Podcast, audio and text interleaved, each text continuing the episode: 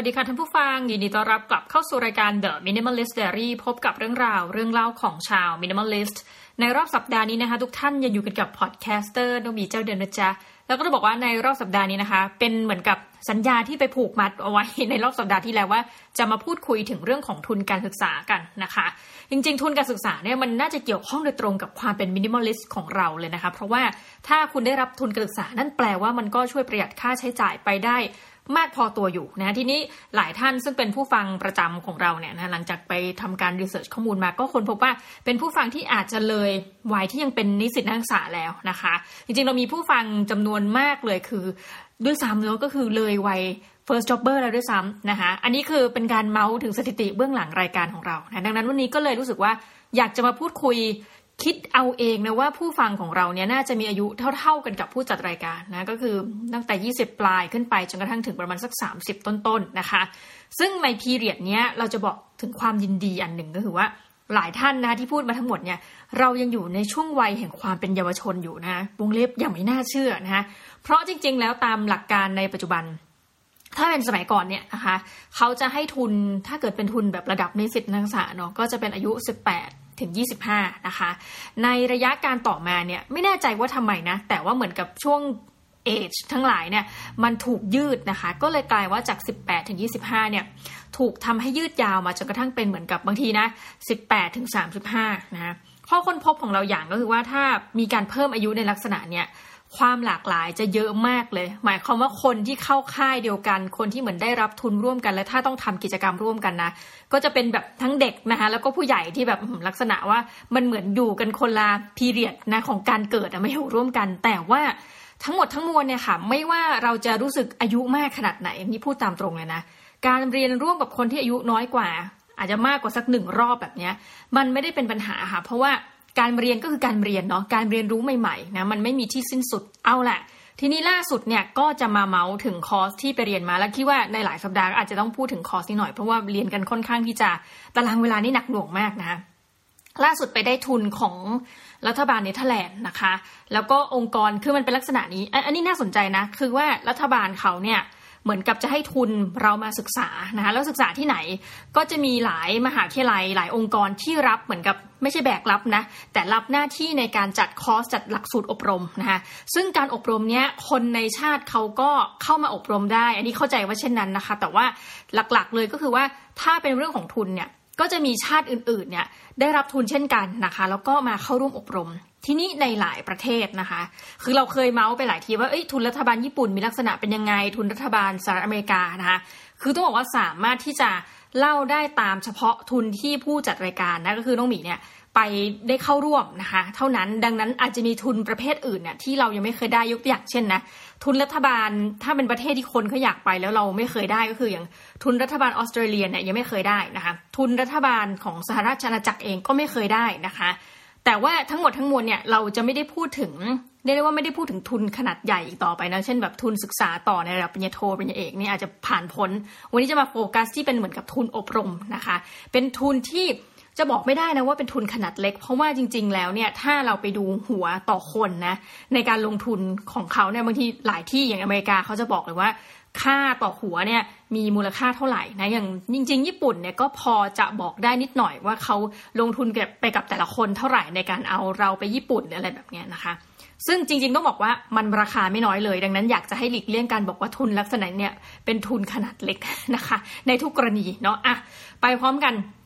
ทีนี้ก็คือว่าทุนรัฐบาลเนเธอร์แลนด์เนี่ยเรารู้สึกว่าเป็นการฉลาดอย่างหนึ่งคือ พอให้ทุนแล้วมาเรียนในองค์กรของเขาเนี่ยนะคะเงินจากรัฐบาลเองมันไม่ได้ไปอยู่ที่ไหนนะคะ หมายความว่าเงินเขาเนี่ยก็ยักย้ายจากตัวรัฐบาลเนี่ยไปอยู่ตามองค์กรต่างๆนะคะเช่นแบบว่าอะที่เราไปเรียนเนี่ยอย่าง INTC เนี่ยมันก็เป็นเหมือนกับองค์กร สื่อสารมวลชนนะคะ อย่างอันอื่นก็อาจจะเป็นมหาวิทยาลัย มันก็คือเหมือนกับการย้ายเงินจากที่หนึ่งไปที่หนึ่งแต่อยู่ในประเทศของเขานะคะ จริงๆ เคยได้คอมเมนต์อันนี้รู้สึกว่าเป็นคอมเมนต์ที่ดีมากเขาบอกว่าจริง ๆ แล้วเนี่ยในหลายกรณีนะคะ อย่างรัฐบาลอเมริกาเนี่ยเลี้ยงดีมากนะคะ อันนี้ต้องต้องชื่นชมเขานะคะอย่างใจจริงก็คือว่าถ้าใครได้ทุนของรัฐบาลอเมริกาเนี่ยไม่ว่าจะเป็นกรณีไหน ๆ ที่เราเดินทางไปเขาก็จะมีเหมือนกับ pocket money ให้แปลได้ว่า คือเราไปแต่ตัวพอนะคะกรณีอื่นๆเนี่ยเขาจะจัดการให้หมดดังนั้น เราไม่ต้องมีห่วงนะคะซึ่งอันนี้เป็นข้อดี เพราะว่าถ้าเป็นทุนอย่างหลาย ๆ ที่นะคะ ทุนอย่างหลาย ๆ ที่คือให้ทุนไปค่าเดินทางทุกอย่างนะคะ อาจจะยกเว้นค่าอาหารนะคะ บางที่ให้หมดเหมือนกัน แต่ว่าไม่ได้มีพ็อกเก็ตมันนี่ให้ส่วนอเมริกาเนี่ยมีนะคะ จริงๆพ็อกเก็ตมันนี่เนี่ยมันแปลว่าอย่างนะคือไม่ได้ให้เราเอาไปแล้วก็แบบว่าไปร่ำรวยเหลือใช้เหลือเฟือนะคะ แต่เพียงแต่ว่า ณปริมาณณขนาดนี้เรารู้สึกว่าอเมริกาจะค่อนข้างให้เยอะนะคือสามารถที่จะนอกจากไปกินข้าวเดียวเราไปช้อปปิ้งได้นะคะแต่ว่าเนื่องจากเราเป็นรายการ minimalist นะคะก็พูดส่วนบุคคลเลยว่า ตอนไปอยู่ที่อเมริกาหรืออะไรแบบนี้เราก็ไม่ได้จะช้อปปิ้งอะไรนะคะแต่วันนี้เอ๊ะทำไมไปแบบหลายประเทศนะย้อนกลับมาที่เนเธอร์แลนด์ก่อนคือตอนแรกอะที่เราสมัครไปเพราะว่าเราก็เล็งทุนนี้นะคะ ต่อเนื่องจากสัปดาห์ที่แล้ว เราก็คิดว่าในใจนะคิดว่าเราไม่น่าจะได้ทุนนี้นะมันน่าจะมีการแข่งขันสูง เพราะว่าในหลายกรณีแข่งเฉพาะอาเซียนนะคะในกรณีนี้แข่งกันหลายสิบประเทศนะคะก็คือไม่ได้มีการระบุด้วยซ้ำแล้วเราก็ไปดูแล้วว่าเขาให้ priority มันจะมีนะบางทุนบอกเลยว่า อย่างทุนเนี้ยเราให้ priority กับชาตินี้นะคะ เมืองไทยนี่ไม่อยู่ในนั้น เป็นเพียงแค่ประเทศหนึ่งที่สามารถไปสมัครทุนได้ แต่ไม่ได้อยู่ในลิสต์ที่แบบว่าอุ้ยอยากให้คนไทยอะไรเงี้ยไม่มีนะคะ เราก็เลยรู้สึกอย่างหนึ่งว่าอืมถ้างั้นก็ความน่าจะได้เนี่ยมันน่าจะต่ำถึงต่ำมากนะคะ แต่ว่าก็รู้สึกว่าเอออยากที่จะลองอะไรใหม่ๆนะคะ มันเป็นคอร์สที่มีชื่อเต็มๆว่า The Digital Content Creative นะคะหรือว่าตัวย่อของมันก็คือ DCC นะคะ เรียนจริงๆเนี่ยก็ตั้งแต่อุ้ยจริง ๆ ก็ตั้งแต่วันนี้เลยนะคะ ก็คือ 25 January นะคะ25 มกราเนี่ยไปจนถึงวันที่ 12 นะเดือนกุมภาพันธ์ คือแต่เดิมที่เขาวางเป้าคือว่าให้เราได้ทุนปุ๊บ นะคะเพราะว่าเวลาสมัครทุนเนี่ยมันมีลักษณะยาวนานไปเกือบปีหนึ่งเนาะกว่าจะ process การสมัครสมัครเสร็จประกาศผลประกาศผลเสร็จก็เตรียมตัวทำวีซ่าอะไรเดินทางไปนะคะคือณขณะที่เขาสมัครเนี่ยเขาก็ยังเปิดรับว่าเป็นอยู่กันเลยเนี่ยพอเราได้ทุนปุ๊บเราจะต้องเดินทางไปเมืองฮิลเวอร์ซุมนะคะที่เนเธอร์แลนด์คืออยู่ทางเหนือของเนเธอร์แลนด์ แต่พอเมื่อประกาศผลเนี่ยโควิด -19 มันมาแล้วนะคะ แล้วเราก็ไปดูอัตราการติดโรคโควิด -19 ของหลาย ๆ คนนะคะ ในเนเธอร์แลนด์ไม่ใช่หลาย ๆ คนก็ภาพรวมของประเทศเขา ปรากฏว่ามันก็คือขึ้นมาเยอะแบบน่ากลัวนะ คือไปแล้วก็นึกใจว่า โอ้โห สงสัยแบบมีความเสี่ยงสูงในการติดนะคะโควิด -19 แน่นอนเลยอะไรเงี้ยเขาก็ตัดสินใจบอกเลยว่าเอาละทุกคนหลักสูตรนี้จริง ๆ มันเป็น 15 วันนะคะเขาก็จะเรียนออนไลน์กัน 10 วันนะคะ วันหนึ่งจริง ๆ ถ้าเราไปอยู่ที่นู่นนะเราจะต้องเรียนแบบเต็มวันนะคะ แต่พอมาเรียนออนไลน์เขาก็เหมือนลดชั่วโมงลงนะลดความเรียกว่าเนื้อหายังเข้มข้นเหมือนเดิมแหละนะคะ แต่ว่าเนื่องด้วยจากการความเป็น interactive ต่างๆนานาเนี่ยก็ลดสเกลอะเหลือวันละห้าชั่วโมงพอเพราะเดี๋ยวไม่งั้นตายทั้งคนสอนแล้วก็คนที่เรียนอยู่นะคะ ซึ่งการสอนเนี่ยมันไม่ใช่การดูคลิปย้อนหลังนะก็เป็นเหมือนกับสอนไลฟ์สดนี่แหละ นึกภาพเวลาเราเรียนตอนเด็กๆเราเรียนอาจารย์เคมีอาจารย์อุเคมีเอ่อภาษาไทยอาจารย์ปิงอะไรแบบนั้นนะคะ ก็เป็นสภาพนั้นเราก็แบบอะโอเคนะคะ ก็คือทำใจแล้วว่าจะต้องมีการเรียนออนไลน์ ก็คือเศร้านิดหน่อยนะพูดตามตรงว่าตอนที่รู้ว่าแบบ จะไม่ได้ไปเนเธอร์แลนด์ละก็มีคนถามว่าเอ๊ะจริง ๆ พอบอกว่าเรียน 15 วันแต่ 10 วันเนี่ยเป็นเรียนออนไลน์อีก 5 วัน ปรากฏว่าเขายังไม่ยอมแพ้นะคะแต่เราวงเล็บมีความเชื่อลึกๆว่าคงไม่ได้ไปหรอกจริงๆเขาบอกว่ายังไม่ยอมแพ้ก็คือ 5 วันเนี่ยเขาจะเก็บว่าอยากจะเอาทุกคนที่ได้รับทุนยังไงก็ยังอยากจะให้ไปที่เนเธอร์แลนด์นะคะคือส่วนตัวเนี่ยเคยไปเนเธอร์แลนด์เมืองเดียวคือแอมสเตอร์ดัมนะคะ แล้วไปอัมสเตอร์ดัมนี่ลักษณะว่าประมาณวันสองวันเหมือนเป็นชะโงกทัวร์มากนะคะ ดังนั้นความทรงจำของเราที่มีต่อเนเธอร์แลนด์เนี่ย ก็น้อยมากแต่ก็จำได้ว่าเมืองมันก็จะมีแบบตัวสัญลักษณ์แอมสเตอร์ดัมที่คนก็ชอบไปถ่ายกันนะ แล้วก็มีตลาด นูนี้ก็คือถ้าคุณอยู่ยุโรปเนี่ยเนาะอันนี้อาจจะแบบเมาท์สักนิด เรารู้สึกได้ว่าเราชอบคำพูดของคนคนหนึ่งมากที่เขาบอกว่าถ้าคุณแบบเดินทางบ่อยๆเนี่ยอย่างยุโรปเนี่ยนะหลับตาแล้วก็เดินต้องเป็นยุโรปวงเล็บทางโซนยุโรปตะวันตกนะมันก็คล้ายๆกันหมดแหละการวางผังเมืองและอื่นๆ เราก็มาสังเกตว่าจริงนะคะมันก็จะมีที่ที่แบบให้เราเดินเล่นอยู่ในเมืองได้นะคะหรือว่าที่ที่ห่างไกลไปก็จะมีลักษณะเฉพาะบางประการนั่นแหละ แต่ว่าความตื่นเต้นเรานะอายุ 30 กว่าในการแบบจะไปหูแบบได้ไป มันหายไปละนะแต่ว่าเราดีใจมากกว่าถ้าจะได้ไปเจอ ไม่ใช่สถานที่นะคะแต่เป็นเรื่องของผู้คนและ story ต่างๆ เพราะรู้สึกว่าทุกครั้งที่เราได้ทุนไปไหนอะไรเงี้ย มันเหมือนกับทำให้เราได้แบบเจอกับคนที่หลากหลายนะคะแล้วกรณีทั้งหลายเนี่ยเราสามารถที่จะนำมาเล่าให้กับนักศึกษาเราฟัง เอาละทีนี้ ล่าสุดก็คือถึงแม้จะเริ่มเรียนวันจันทร์ก็คือวันนี้ที่คุยกับทุกท่านนะ แต่ว่ามันมีการเหมือนกับ pre มาสองวันแล้วนะคะเขาเรียกว่าเป็น coffee time นะแต่ว่าเป็น coffee time ที่ดึกมาก คือเขาก็ไม่รู้ว่าจะลงเอยอย่างไรดีนะคะในการเรียน เพราะว่าคนมาจากหลากหลายที่มากมาจากคิวบาซึ่งเราก็เพิ่งรู้ว่าอุ้ยตายแล้วคิวบานี่เขาเข้าแอปพลิเคชันซูมไม่ได้นะ จากทางแล็ปท็อปนะฮะคนคนนี้เหมือนเขาต้องเข้าแบบทะลุไปทาง VPN แล้วก็เข้าจากทางมือถือเท่านั้นซึ่งเราไม่แน่ใจว่าแบบมันบล็อกยังไงอะถึงถึงมือถือที่จะแบบเข้าได้แต่ว่ากรณีอื่นเข้าไม่ได้เลยคืออันนี้แอบงงนิดนึงนะคะแล้วก็มีจากอัฟกานิสถานนะคะแล้วก็มีจากชาติทางเอเชียใต้ คือมีจากมองโกเลียนะคะ สรุปง่ายๆ เราคิดว่าเราทางโซนเอเชียตะวันออกเฉียงใต้เนี่ยก็จะเป็นผู้จัดรายการคนเดียวที่เข้าอบรมนะที่เหลือจะแบบหลากหลายมากแล้วส่วนใหญ่ที่จะมาเยอะคือมาจากทางแอฟริกานะคะ อย่างที่บอกว่าทุนน่ะมีการโฟกัสจริงๆ แล้วเราก็รู้สึกจริงว่าเขาพยายามจะโฟกัสถ้าเป็นประเทศก็ต้องเป็นประเทศที่อยู่ในโซนที่ยังไม่ได้มีรายได้ขนาดปานกลางนะคะ หรือถ้าเป็นแบบ ปานกลางก็คือปานกลางต่ำอะของไทยนี่จัดว่าเป็นประเทศที่มีรายได้ปานกลางไปทางสูงนะคะ แต่เราปานกลางสูงมาถ้าจะไม่ผิดตั้งแต่ประมาณ 2,531เลยแบบนี้แล้วเราก็ยังไปไม่พ้นและกลายเป็นประเทศที่มีรายได้สูงนะคะซึ่งตรงนี้มันสำคัญตรงที่ว่าพอเราเป็นประเทศที่มีลักษณะเช่นนี้นะคะหลายประเทศเขาถึงยังเลือกที่จะให้ทุนกับเรานะคะและในขณะนี้บางรัฐบาลปลดเราออกจากการให้ทุนแล้วนะคะ ไม่ใช่ไม่ใช่เรื่องแย่นะ คือเหมือนเขาก็ดูสภาวะว่าเอ๊ะยังควรจะให้ทุนต่อไปไหมหรือว่าถ้าประเทศมันมันพัฒนาไปขั้นแล้วในในมุมมองเขาเนี่ยไม่มีความจำเป็นที่ต้องมามีการแลกเปลี่ยนให้ทุนเขาก็เลิกนะคะเออตัวอย่างอันนึงที่เราเห็นว่าปลดออกไปแล้วคืออย่างของสวีเดนแต่ก่อนยังให้ทุนประเทศไทยในการที่จะไปเรียนปริญญาโทนะคะ เราเคยสัมภาษณ์คุณหมอรัฐผู้ซึ่งได้ทุนของรัฐบาลสวีเดน จริง ๆ น่าจะเป็นรุ่นท้ายๆและพอหลังจากนั้นปุ๊บ ปลดประเทศไทยออกคือแบบอุ้ยแอบเศร้าใจนะคือทุนเนี้ยถ้าแบบใครอยากไปเรียนสวีเดนจะไม่มีฟรีอีกแล้วในนามของประเทศไทยนะคะ ก็จะมีประเทศที่ใกล้กับเราก็อย่างเวียดนามแล้วก็ยังได้ทุนอยู่นะคะ เอาแหละทีนี้มาถึง digital content creative นะคะเมาท์แบบเมาท์วนๆรอบๆนั้นมาก ปรากฏว่าเราก็เลยดูว่าเอ๊ะหูพอมาจากหลายสถานที่นะคะเขาก็จัดเวลาในการเรียนว่าเอาเอาเวลาประมาณนี้เพื่อที่ทุกคนยังจะได้ตื่นนะคราวที่แล้ว สาวคิวบาบอกว่าตอนนี้ตีสามค่ะ คือสภาพแบบไม่ไหวแล้วนะคะ คือคือเอาเวลาเนเธอร์แลนด์อะเป็นว่าเป็นตัวกลาง แต่ว่าก็พยายามปรับให้มันถนัดกับคนอื่นนะคะ ปรากฏว่าของประเทศไทยนะคะ ก็เลยว่าทั้งสองสัปดาห์เนี่ยจะต้องเรียนหนังสือตั้งแต่ห้าโมงเย็นถึงห้าทุ่มครึ่งอ่าประมาณนี้เลยห้าโมงเย็นถึงห้าทุ่มครึ่งนะคะ มีการเรียนในทุก จันทร์พุธพฤหัสนะคะแล้วก็อีกสัปดาห์จะเป็นจันทร์พุธพฤหัสศุกร์อะลักษณะนี้ก็จะวนเวียนกันไปจนกว่าจะครบสิบครั้งนะคะซึ่งเราก็รู้สึกแล้วว่าโอเค ถ้างั้นเราจะต้องเตรียมตัว เพราะจริงๆอะส่วนตัวเป็นคนชอบทำงานตอนกลางคืนนะคะ ดังนั้นอีกประมาณสิบวันเนี่ยเราก็จะไม่มีเวลาในการที่จะต้องทำงานตอนคืน เพราะว่า หูตั้งแต่ทุ่มหนึ่งถึงห้าทุ่มครึ่งเนี่ยบอกตามตรงว่าขนาดซ้อมนะคะเป็น coffee time ของเขาเจอกันตอนสามทุ่มถึงสี่ทุ่มมาสองครั้งแล้ว รู้สึกยังเหนื่อยเลย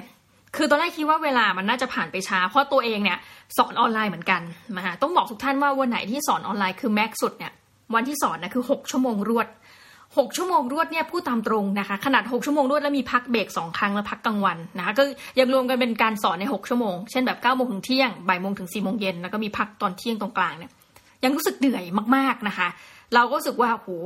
เหนื่อยมากแต่ว่าโอเค เนื้อหามันก็เยอะแล้วมันก็จะหนักมาก ทีนี้ก็เลยรู้สึกว่า 5 ชั่วโมงเนี่ยมันก็น่าจะเยอะนะคะแต่ว่าเขาก็บอกว่าเชื่อเถอะเขาให้เขียนข้อความว่าเรากังวลประเด็นไหน ส่วนตัวก็เลยบอกว่าฉันน่ะไม่เคยเรียน เคยแต่สอนในวงเล็บเนอะแต่ไม่เคยเรียนอะไรที่มันต่อเนื่องติดกันแบบนี้เลยค่ะอะไรเงี้ย แล้วเขาก็พูดถึงชื่อแล้วว่า โอเคมี I feel you นะคะ I feel you ว่าโอเค ฉันเข้าใจว่าเธอมีความกังวลในประเด็นนี้ แต่ว่าเราจะแบบทำให้ดีที่สุด ซึ่งอันนี้ต้องขอชมองค์กร RNTC เนาะว่าเขาสามารถในการปรับตัวได้อย่างรวดเร็วมากในกรณีของการปรับตัวกับเรื่องของการให้ทุนกับโควิด -19 นะ เราเชื่อว่าหลาย ๆ ที่ตอนนี้ปรับแบบเร็วมากนะคะ คือต้องเล่าว่าอะเดี๋ยวจะเล่าสลับไปสลับมาทุนของรัฐบาลสหรัฐนะคะ หลักๆเลยที่ให้เอเชียตะวันออกเฉียงใต้ก็ได้แก่ทุน Y Series คือ Y Series นี่แบบดีงามมากนะคะแต่ก่อนนี่คือแบบเอาคนไปเป็นเราเรียกว่าขนไปดีกว่านะ เหมือนแบบขนไปเป็นจำนวนมาก บินไปสิงคโปร์มั่งบินไปที่นู่นที่นี่ใช่ปะคะวายซีรีส์นี่จริงๆเป็นประเทศหมายถึงว่าทุนรัฐบาลอเมริกาเป็นประเทศท้ายๆด้วยซ้ำนะที่ คือเหมือนยังให้ทุน แล้วก็ยังยืนยันว่าจะให้ไปแบบไปต่างประเทศนะคะ จนกระทั่งเหมือนแบบเฉดสุดท้ายแล้วจริงๆอะถึงยกเลิกนะคะ แล้วก็ตอนนี้ปรับหมดแล้ว แปลว่าเริ่มมีหลายทุนนะทุนรัฐบาลอเมริกาก็กลายเป็นยังให้แบบเด็กๆเนาะก็ให้เรียนออนไลน์อืมแต่ว่าก็จะบอกว่าเฮ้ย host country นี่อยู่ที่นี่นะคะ หรือจะมีลักษณะ partial นะคะ ทุนของ Asia Europe Foundation นะคะ ASEF นะคะ Asia Euro Foundation ซึ่งเราเคยได้ทุนจากอันนี้ครั้งหนึ่งนะ มันเป็นเหมือนกับองค์กรที่ถือว่าอยู่มานานมากนะ อย่างเอเชียยุโรปฟาวเดชันเนี่ยเขาก็มีการพลิกนิดนึงบอกว่าเอา้าเราจะมีเรียนออนไลน์ผสมกับถ้าเป็นคือเขาไม่ได้พูดละเอียดนะ ลักษณะนี้นะเพราะโควิดทีเนี่ยมันไม่แน่นอนจริง แต่คล้ายๆว่าถ้าสถานการณ์โอเค ก็จะต้องพากันบินอย่างทุนล่าสุดเนี่ย มีทั้งเรียนออนไลน์บวกกับไปกัมพูชานะคะ อันนี้ถ้าเกิดใครยังเป็นนักเรียนนักศึกษาเนี่ยลองเข้าไปยังเอ่อ Facebook นะ RSF เนี่ย ASEF แล้วก็ EDU ต้องเว้นนะ ASEF แล้วก็ EDU นะคะตอนนี้รับสมัครอยู่ถ้าอยากสนใจที่จะไป เพราะว่าอายุที่รับสมัครก็เป็นอายุที่สามารถสำหรับนิสิตนักศึกษาเนี่ยสามารถสมัครได้เลยนะคะ ส่วนของ Y Series นะคะสะกดอย่างนี้ Y ตัว Y แล้วก็ C แบบทะเล Y C แล้วก็ลี่แบบ L I เนี่ย Y Series ตอนนี้ก็รับสมัครอบรมอันนึง ซึ่งแม่งานอยู่ที่สิงคโปร์นะ เกี่ยวกับเรื่องของออการทำงานในอนาคตอะไรประมาณ ซึ่งเราว่าพูดจริงนะ หลายซึ่งมากมันน่าสนใจมาก ตรงนี้นะคือทุกครั้งที่มีการอบรมของรัฐบาลสหรัฐอเมริกา แขกรับเชิญนี่คือเอาแบบประธานโทษนะคะ ตัวท็อปมาทุกครั้ง แล้วเราก็จะชื่นชมทุกครั้งว่าทำไมเธอจัดงานได้ดีจัง แล้วแล้วเขาก็จะเหมือนเป็นความภูมิใจเขานะ ตัวแทนสถานทูตก็จะบอกว่าเอา้าก็เราเป็นแบบแบบอเมริกันแบบอะไรอย่างเงี้ยคือเหมือนกับเออแต่เราชมเลยว่า จัดก็ดีแล้วจัดในวิธีการมันไม่เหมือนกับที่เราเคยไปค่ายแบบแอนแลทั้งหลายนึกออกไหมคะก็รู้สึกอุ้ยดีงามมาก แต่ถ้ามาเทียบกับในกรณี แต่ละประเทศอะมันจะมี character ในการทำอะไรแบบเนี้ยที่มีความแตกต่างกันนะอย่างญี่ปุ่นเนี่ย ก็จะไม่ได้แบบให้ตังค์เยอะ เหมือนรัฐบาลอเมริกานะคะ ถ้าพูดถึงว่าไปคือเราอาจจะต้องส่วนหนึ่งกักเพื่อไปออกเงินของตัวเองนะคะ คือให้เงินแบบพอดีพอดีเป๊ะเลย เพราะว่ารัฐบาลเขาอาจจะมีความแบบรัดเข็มขัดหรืออะไรแบบนี้อันนี้ อันนี้แต่ว่าชื่นชมนะคะแบบไม่ใช่พูดอย่างนี้ แต่ว่าก็จะบอกว่าอุ้ยอเมริกานี่คือเหมือนแบบเอาไปเลยเต็มๆอะไรเงี้ย ส่วนรัฐบาลญี่ปุ่นเนี่ยจะแบบรัดเข็มขัดนิดนึง แต่เราก็รู้สึกว่าที่เขาอบรมเนี่ยจะแน่น อืมคิวเนี่ยจะแน่นจะอบรมแบบสไตล์เอเชียนะคะ จะแน่นจะมีกันบ้านจะแบบให้ทำนู่นทำกิจกรรมนู่นนี่นั่นนะคะ มีการให้ไปเรียนรู้สถานที่แต่ทุกอันเนี่ย เก็บทุกเม็ดรายละเอียดแบบเป๊ะเป๊ะเป๊ะเป๊ะนะคะกระทั่งล่ามยังต้องทำงานก่อนวันจริง ซึ่งรู้สึกได้ว่าเป็นความเป๊ะแบบญี่ปุ่นนะในขณะที่อเมริกาเราจะรู้สึกถึงความว้าว สิ่งแปลกใหม่อะไรแบบนี้นะคะถ้าเป็น